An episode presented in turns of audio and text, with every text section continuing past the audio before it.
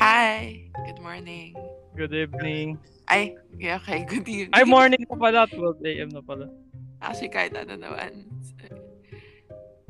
Anyway. How are you? Ha? How are you? Okay naman. Ikaw, how have you been? Ah, uh, medyo pagod lang. Mm, pero may energy pa naman.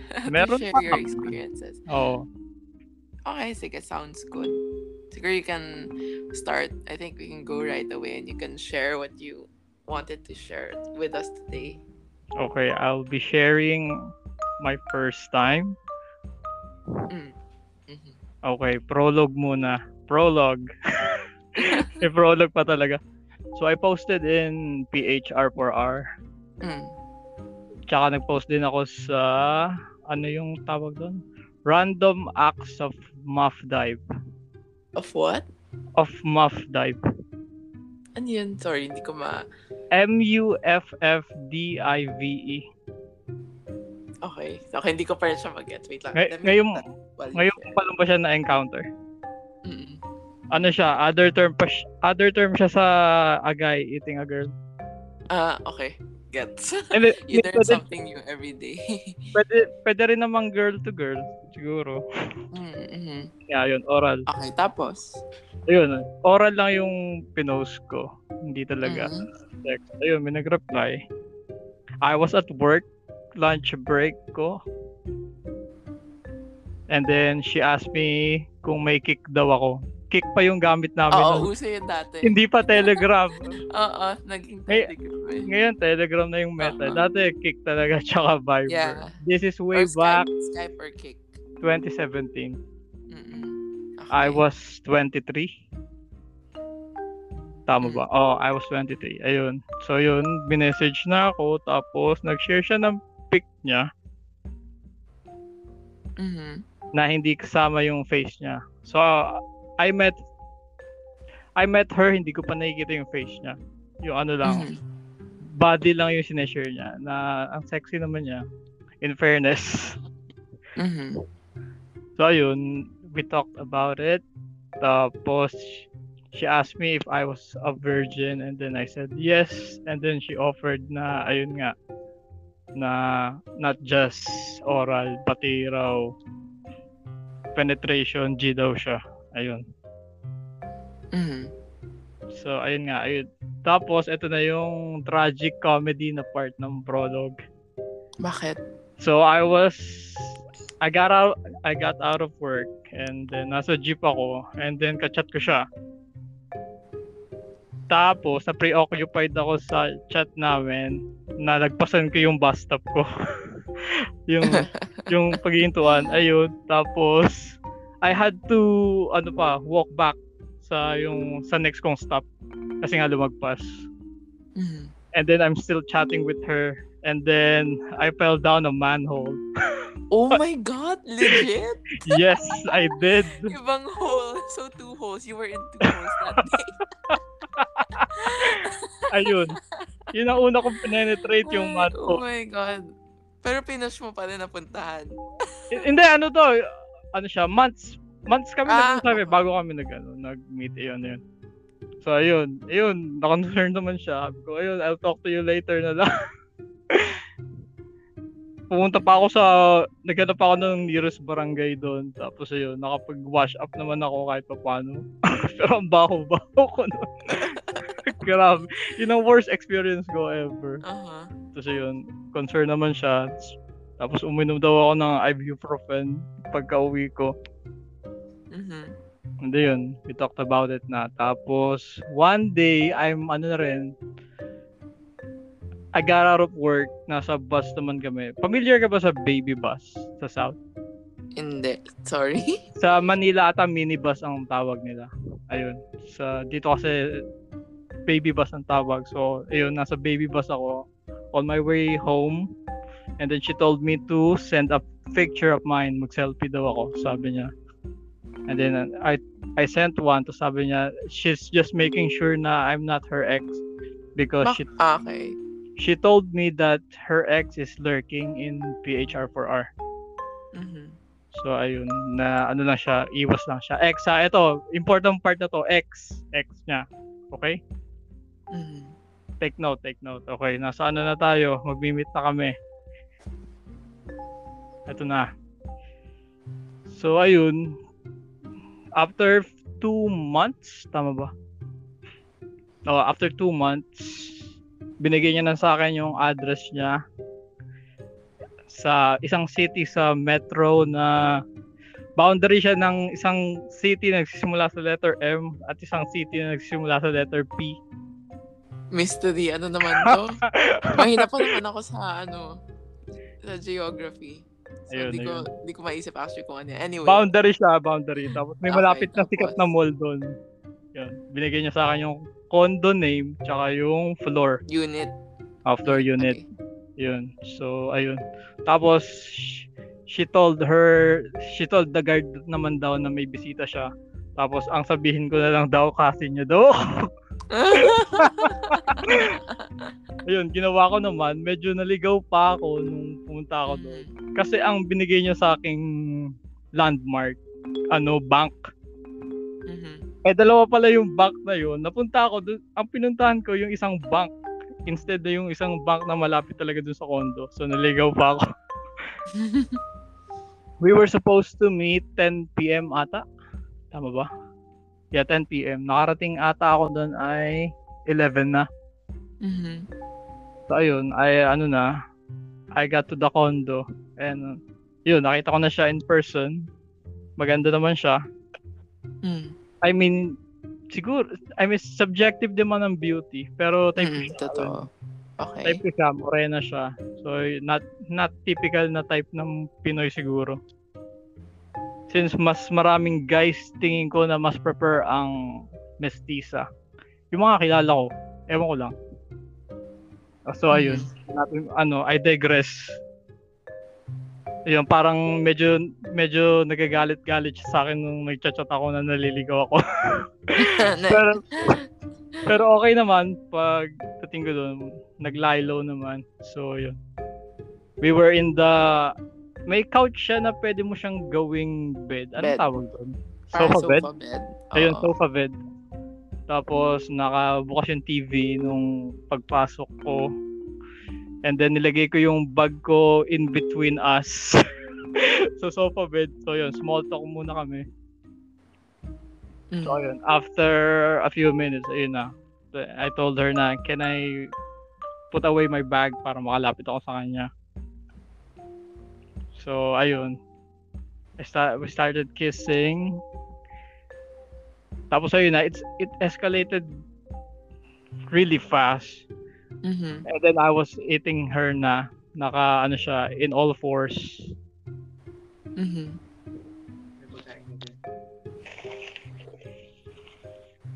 Tapos ayun na. Ano bang sumunod? Ah, uh, ayun, she was moaning a lot, talagang parang ano siya gigil. Mhm. And then ayun, she offered na na we, we do it na. Dog doggy yung una, and I she was taller than me than me by the way by four mm-hmm. inches mm-hmm. and then she was older than me by four inches as well. Four inches oh, ay four, four, four you're serious pala. Sorry baka okay. ayun so ayun nakaano ako I, I was on my tiptoes when we were doing it. Cute. nakakangalay Nakakangalay na ano, yun, pleasurable. And then she was moaning, tapos parang after the deed, sabi niya, she, she needs to move out dahil sobrang ingay niya when we were doing it. Parang sobrang ano na nga siya, sobrang aroused na niya. Parang sobrang, ano ba ang word? Parang gigil na siya kasi nga diba na, na ano pa ako, na late pa. Naligaw pa. Tapos yun, after noon, she's ayaw niya raw kasing mag ano eh mag oral. Ang ginawa niya ay she started she started playing with my ano with my balls. Tapos yun ako naman yung naging maingay. Para untouched untouched territory yun. Tapos tapos tapos naging worry siya na baka raw nasasaktan ako. Tapos sabi ko it's a, it's a combination of both. yun, parang wala, first time ko kasi talagang yung mga nerves ko doon, hindi in-expect hindi in-expect yung dips niya. Mm. Na yun, so ano bang after nun? Tapos yun, after naman ng may one round pa, we did missionary. Prepared naman ako, marami naman akong dinalang packs. So, ayun, then and then she started talking about her ex again. Na her ex cheated on her. Tapos yun, naging parang ano siya, teary, teary-eyed. So I comforted her. Tapos she went to sleep. Parang ano siya, sad. Tapos I, I was there all alone. Nandun kami sa sofa bed. Dahil sabi niya yung bed niya raw nakikreak. Dinemonstrate pa niya. So ayun, may question ka ba so far? Grabe naman, parang Q and A, ano lang eh. Wala naman, I think siguro yeah, ano, from the topic now, we can kind of discuss. Uh, how was it after, no? Did you guys uh, keep contact or talagang it was a one-time thing lang ba? I tried to stay connected with her, pero parang after a few days, sabi niya, I'm done whoring around. You know, exact words niya, verbatim yun, I'm done whoring around. Dahil sinabi niya rin sa akin, okay, ex-ka-page niya eh. Do you think totoong reason yun or was it just an excuse to cut ties with you? I think, yun nga, tingin ko to cut ties with me lang. Mm-hmm. Kasi talagang, ano siya eh, self-professed S L U T. Mm-hmm. Yun, yun. Yun yung worry niya na sa Pilipinas daw sobrang talamak ng slut shaming. Mm-hmm. Ayun, talagang ano siya eh. Para, pero tingin ko nag-stem yun from her ex. Mm. Mahilig siya mag-international travel eh. Tapos parang lagi siyang intentional siya nagpapa-pick up sa guy. Mm-hmm. Tapos to sleep with them. Kinuwento na sa akin yung mga ganun niya eh. Tapos tinanong ko siya, how, how was my size? Pero sabi niya, okay lang naman daw. Ayun, tapos parang surprise siya na I lost, I lost ng matagal ako mag, mag climax. Na nagulat siya, parang, parang first time yung naka-encounter na ganun siguro. Nagulat din ako, ano, ano, ano kasi parang ano ba ang, dahil nga, parang na nasanay ako na ano lang yung hand job lang by myself, parang hindi ata ako nag-lotion enough, parang yun ang yun ang, yun ang advice eh, dahil nga kasi kapag nag-aano ka lang tapos parang mas mas squeeze mo kasi yung ano mo, yung yung private part. So parang yung experience ko kapag gan, naging sa kakaganon ko, parang parang feeling ko mas tight pa yung pag nagaganon ako kaysa dun sa ano niya, sa kanyang ba-J J. Siguro she was really aroused, no? Kasi nga, di ba, if women are aroused, it tends to, yun, uh, lubricate, self-lubricate for more, pero, mo, most women, no? Pero hindi siya, ano, pero tight talaga siya. Yung inaano ko siya eh, nung fini-finger fuck ko siya eh, parang talagang hindi ko mapasok yung tatlo eh. Parang mm-hmm. talaga I think that depends talaga per person, no? And uh, yeah, it's just like iba-iba yung dick iba, sizes oh, iba. And how it looks like. Ganun din, iba-iba yung each woman.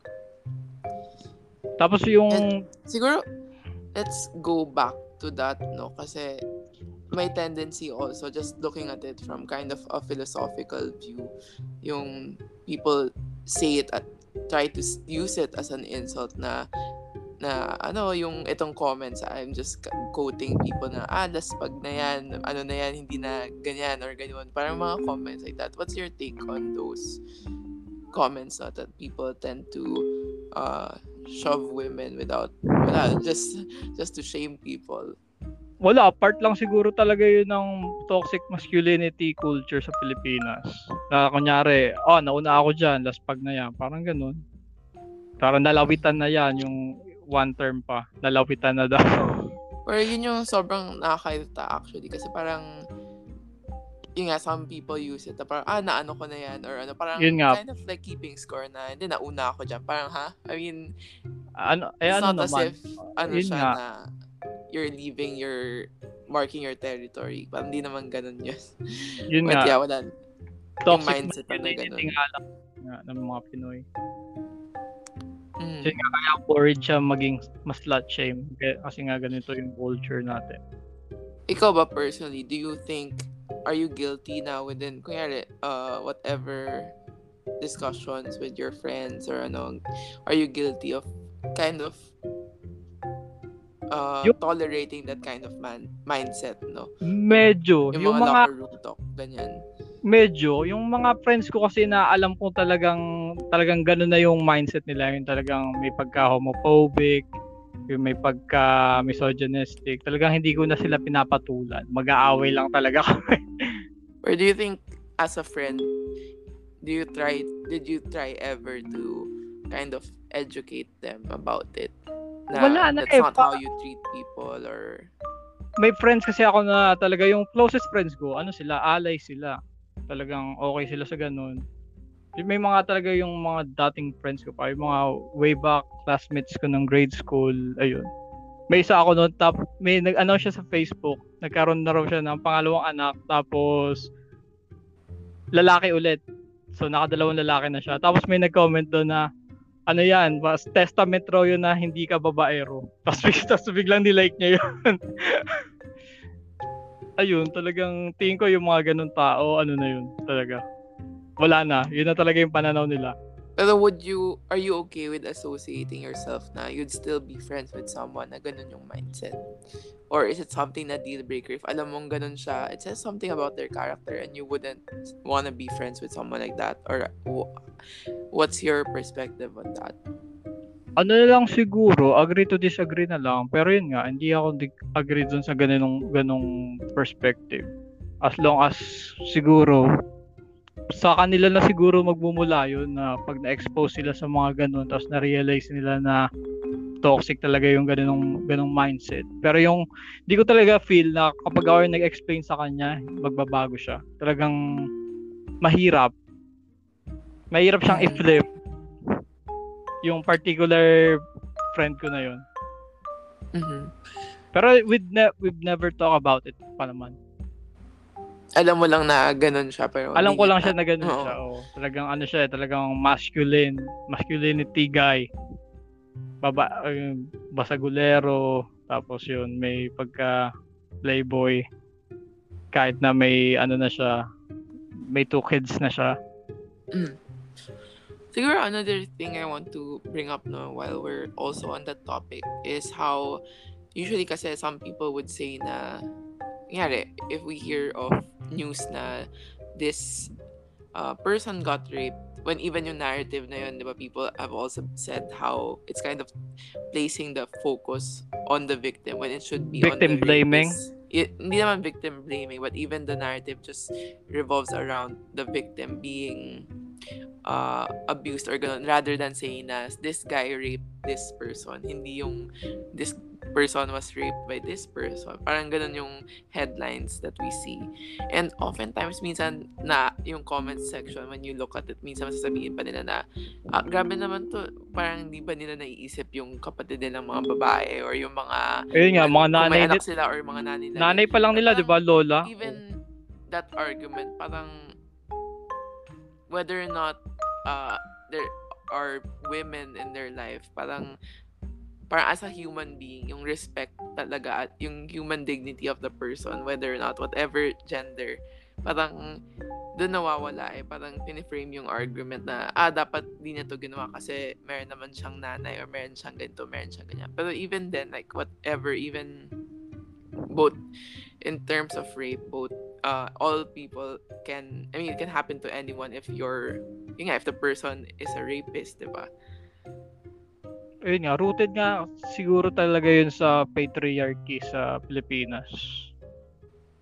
Talagang ganun talaga eh, di ba?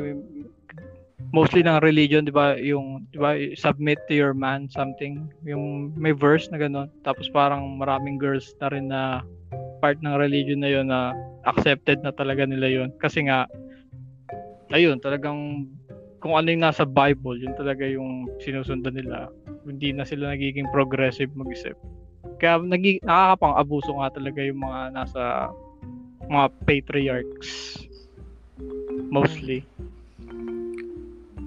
Well, Ayun. Some people do end up just justifying their actions based on whatever they can cling on. Kasi even in the Bible, I mean, I don't mean to, I don't want to turn this into a parang political religious debate. But then, even lahat naman doon, parang may iba na dapat within context mo lang iisipin. Hindi, people take it out of context and just try to apply it to whatever they see fit. Eh.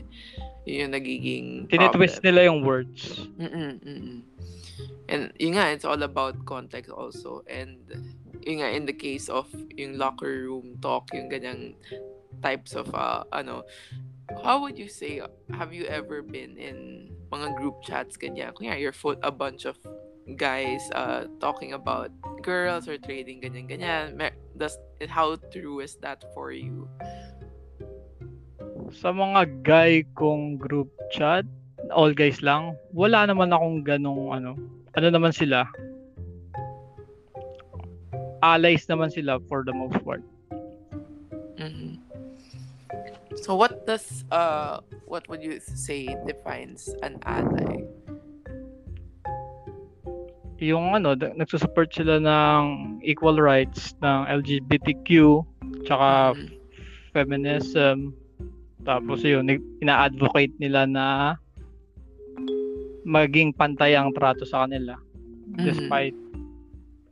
kung ano man yung gender nila or masculinity or femininity or sexual preference. Ayun, including the asexuals. Mm-hmm. For you, if I were to ask you, no, to describe what is feminism for you, Uh, how would you put that into like a sentence? How would you explain it to a five-year-old? That all genders are female, may it be male or female, and then historically men were always the ones leading.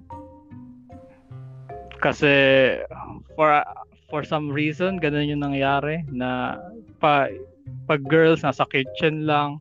Ang hirap i-explain sa five-year-old. May intindihan ba ito ng five-year-old? So yun nga, ano lang, equality. Kunyari may kapatid siya na magkapatid sila, lalaki, babae, yun. You're equal with your brother, sabihin ko, ganun. Despite mm-hmm. kung ano yung gender mo. Parang naiintindihan ba ng kids ang gender nila? Well, looking back, siguro some people have uh, their own set of ideas on on how that is, and pero eventually um, kaya, people kaya are starting kaya nagkaroon ng Magna Carta for women. Ang tagal na rin nagkaroon nun, di ba? Nasa ano na, di ba? I'm not so sure, pero may movement actually that's rising that ay, nasa nga, kids, years plus na bago pa na yung kids should be raised the same way. Pero grabe naman yung mga yung ano yung sobrang sobra sobrang gender neutral mga race. Parang O A na yun para sa akin. What about it or which aspects of it would you say yung yung lahat lahat lang pinupo na lang. No, don't call him don't call him a boy, don't call him a girl. We're raising him neutral. Parang ang O A na masyado, di ba? Mm. We're just Pwede, to emphasize also there were also women leaders even before, like Cleopatra, who used her own skills not to to have the power she had then, and yeah, she had she had a lot of power over even the powerful men in Europe. And it's also people like that kind of using their sexuality to gain power. Kaya nga meron quote na femme fatale, sexist power, ganyan. Even that concept of yung yun nga, medyo hyper-sexualized na yung femme fatale image. But, yeah. Uh, so, James Bond ata na uso yan, di ba? Back quickly. Um, in terms of, uh, for kids, no, trying to see, uh, what am I, what are others, even yun, like, looking at people in binary terms na girl, boy, ganyan, parang, it's taught at an early age na with the new age, hopefully, people are starting to see just people as people, and even while respecting cultures, not looking at that, at it as as something that divides us. And e- even when, when it comes to sex, no, like, do we, like, who cares whatever orientation the people have, no? So parang it's a private matter, or it can, wala, for me ganun kasi parang sexuality is kind of a private matter, like you don't have to to press for someone to to come out, or parang pake mo ba, what, what does it matter to you, except syempre if they want to do that, then good for them, but then for other people it's not something na, I mean, it's a personal choice lang na not something you discuss just with anyone. Malaking bagay kasi yun eh. Ang pansin ko lang mostly yung mga nag-out, mga nasa conservative na religion.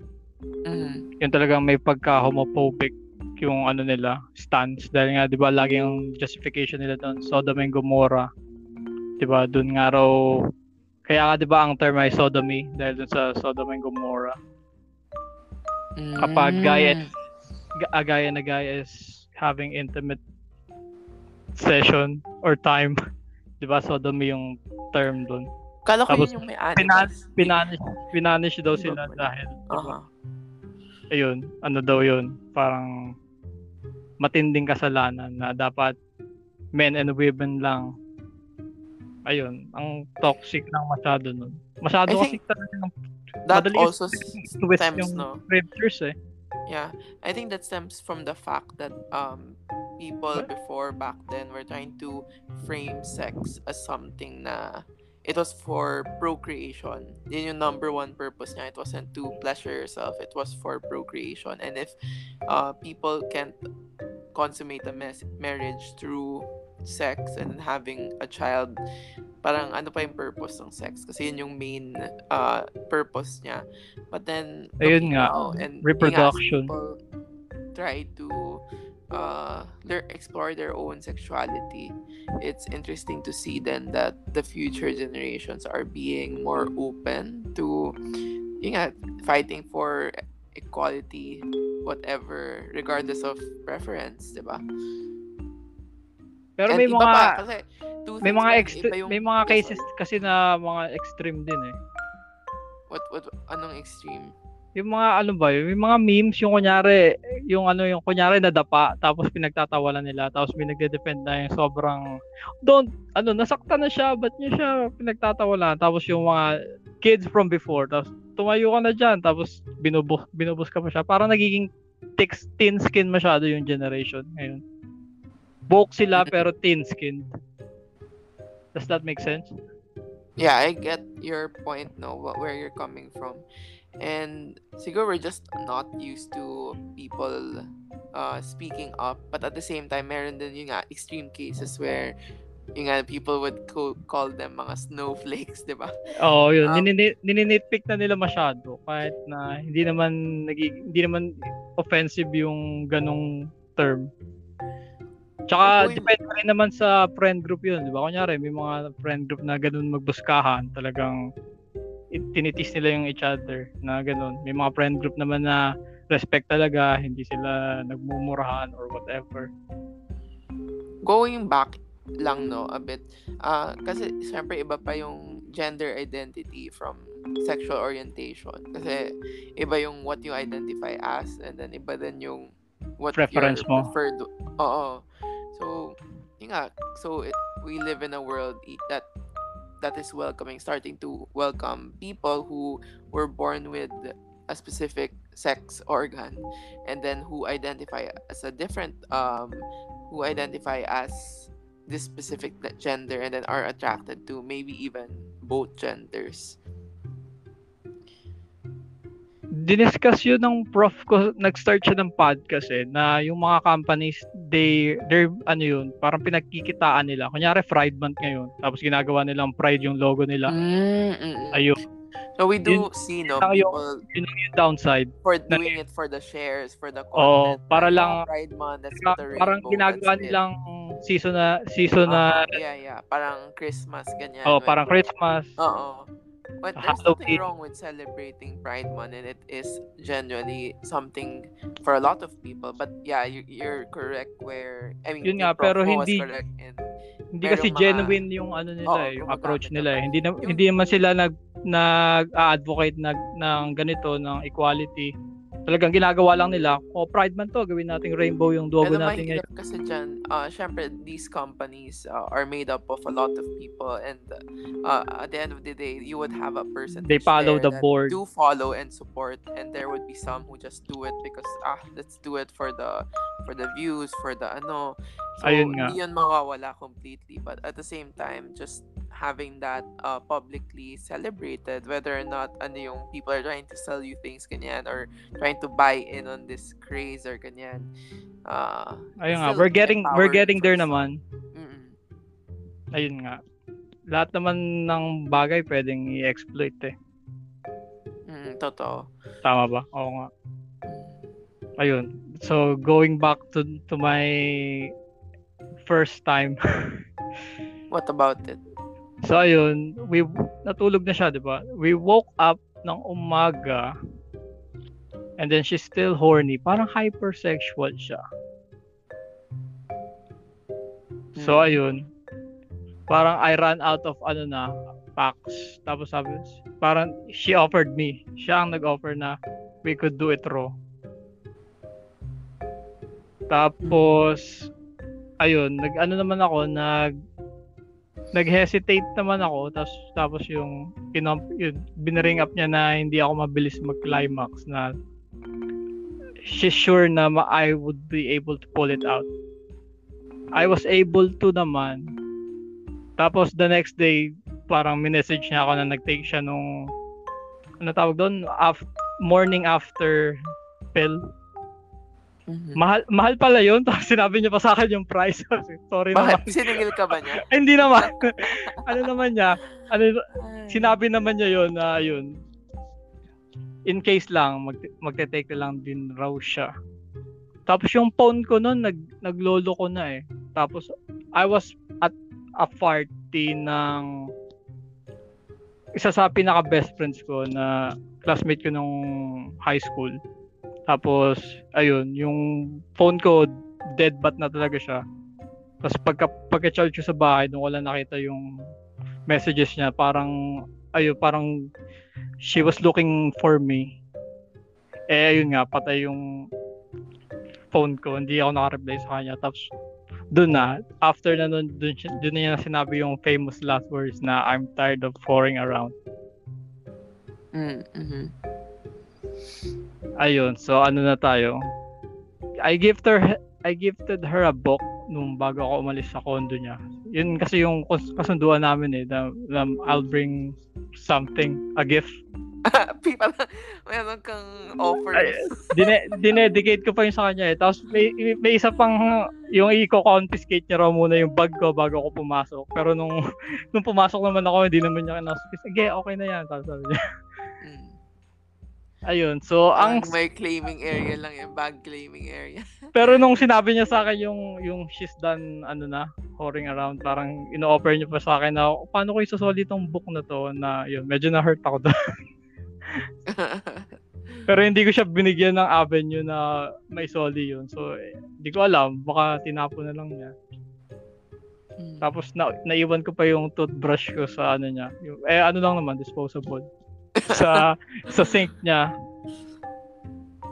Ayun. What was ang, the book that you got her? Ah, uh, baka nakikinig siya eh. Dego, name drop the book. Na, hindi, baka makilala niya ako. Makikilala, hindi, pakikilala naman niya ako sa boses. So, sure, why not? Ah, it's Good Omen. Okay. So, to that Bye. listener, I'm mean, no, no, no, no. Para to share no. your side of the story. So, open invitation from me. Uh, I think it would be nice to see uh, how it is, how it played out from her side of the story. Ne- negative siguro sa kanya. Well, ang spe- ang isa kasing pinaka-special nung night na yun, she was also my first kiss. Mm, okay. Ayun, talagang medyo marupok pa ako noon afterwards. Talagang, ano ko eh, diba? Walang, walang relationship since ever. Mm. So ayun, first kiss ko siya, tapos first, ayun, first experience. Mm-hmm. Tapos sinunod ko naman yung mga request niya na I ate her ano rin other hole. How was that? Did you like doing that? Okay naman, talagang ano siya, na- na-enjoy ko siya dahil sa reaction niya, dahil ah. na-enjoy niya. Tapos tinry rin namin eh, nag- nagbay ako ng ano eh, ng lube. Pero yung nabay ko parang masyado siyang mentol. Kapag mentol, malamig siya na mainit. Mm. Ayun, talagang pumunta pa siya ng C R para hugasan yung ano niya. Pero it takes a lot of yung preparation for anal kasi syempre you have to wash it out and then may fasting. Yun nga, pero ang take, alam eh. But wala. It, wow, knowledgeable. It takes a lot of pero, ano, pero dapat di ba mas ideal na magbabat plug ka muna. Parang to ta- I think kailangan mo kasi yung i- i- try mo na ba yun? Kung may bidet ka, kailangan i-ano mo ng water tapos i-douche, douche pa tao. Basta i- you clean it out talaga. I-splash. And then, yung courtesy lang din talaga. You have to keep it clean and ano. Ayun. And yeah, with that, I think that ends our episode today. Like tips for before doing that. Ah, may isa pa akong tip. Clean it up. Ha? May isa pa akong tip. Ano, go.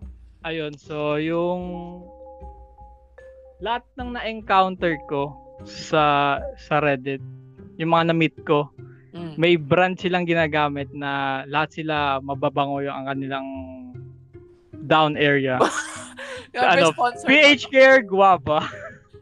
Yun, napansin ko lang yun. Y- yun, yun ang gamit nila. Lahat. Actually ako, gamit majority. Ko, meron ako lahat ng brands. Like, meron akong Betadine, meron akong pH Care, meron akong Lactacyd, meron akong ano, uh, ano yun, meron akong... Eh, eh paano yun? Dahil iba, basta iba-ibang iba gamit ko. Hindi, iba-iba yung chemical, ano nun eh. Parang hindi ba yung nakaka-affect sa skin uh, ng ano. Know. Minsan, ano pa yung isa? Vagisil. Ay, gusto ko kasi parang... Medyo ganun din ako sa shampoo and conditioner. Gusto ko iba-iba. Like, if you look at my skincare, sobrang raming shampoo, raming conditioner, raming mga kung ano na no, may raming scrub, maraming pero, maraming pa, pa, wash, paano maraming siya soap. Ha? Per day, per week, paano mo siya niror? Okay. Kunyari. Paano sa mood ko? As in, pag tip ko, anong, ano kaya shampoo ko today? Or anong ano ko, anong conditioner? Ah, tip pala, guys, mag-shampoo kayo once every three days lang. Tapos conditioner every day. Wala, share ko lang. Share yun sa akin ba- ng... Bakit once every three days? Hindi kasi madadry out yung... I mean, siguro depende sa scalp mo. But for me, it works na conditioner every day. And then, ka-shampoo kasi dapat... Ganun din siguro. Actually, ganun sinasabi ko sa girl ko na gawin din niya ganun. Na shampoo lang every ganyan or ano. Don't bigyan naman siya mag-conditioner. Pero... Ano naman ang feedback niya nung ginawa niya yun? Ewan ko dun kung ginawa niya. Tanong ko siyang bukas. Anyway, ayun lang. Ayun, eto na. Re-reveal ko na yung isa pa. Yung sa ex, di ba? Oh. I later I later found out na yung ex niya ay ex-husband, hindi ex-boyfriend. Oh, plot twist. So yun, I slept with wait, another wait, another ba? Man's wife. Wait. Technically, ba? Kasi walang divorce sa Pilipinas. Yun nga eh. So you were an part of like an adultery. Uh, oh, in, pero hindi. By law, pwede kang kasuhan. Sila. Oh, so, by law. Yun nga, anyway. Divorce po, kailangan po natin yan. I just left someone na na niloko ng ex-husband niya. On its way na ata yung divorce bill. And yeah, ako pro-divorce din ako. Diba? I don't think mapapasa eh. Sobra talagang hindi pa separated ng church. Well, yeah, let's... Ito eh. Who knows, diba? Ayun, yan. Separate the church and the state. Tax the churches. They get away by a lot. Religious, religion is a business. I'm telling you. Oh, business talaga siya. Diba? Tiding pa lang eh, ten percent. Yep. One. So, yeah. Yun, I'm agnostic. Yun talaga ang nag-tip sa yung nalaman ko yung tiding. What the? Tsaka yung kung gaano kadaming nakukulimpat ng mga bishop tapos pinapadala nila sa Vatican City. Vatican. The Vatican. I'm sorry, I didn't, I'm not mocking the Vatican. Pero I mean, oh, nga, may mga ganun daw na talagang... Talagang business nga talaga. Yeah, siya. Business siya. It doesn't go directly Ta- to helping. Tapos wala silang tax. Or, ano. Kaya talagang yumayaman yung mga church people. Oh yeah. Ang weird so, ng ending it on a religious note. Pero okay lang yan. Ayan. Thank you guys Saka, for tuning in up to this end. And ayun, if you reach this part, I guess ako sana na shook yung uh, ex-husband pala. Ha? Sana, sana na shook sila. Oh, ay, ako na shook ako. Parang, I must pero say, parang hindi ko siya set up ng maganda. Dahil nga, nag-ano tayo, na... Huh? Na-segue tayo sa ibang topic. Hindi, I don't think naman that segue Uh, distractions. It, it's, it's it's an important topic to talk about. Yun nga. Buti naman. Anyway, thank you again for uh, being uh, on the show. Uh, thanks for having me again. Okay, hopefully, sige. I could Good. come yeah. back again. mm-hmm. Good night. Thank you. Good night. Thank you.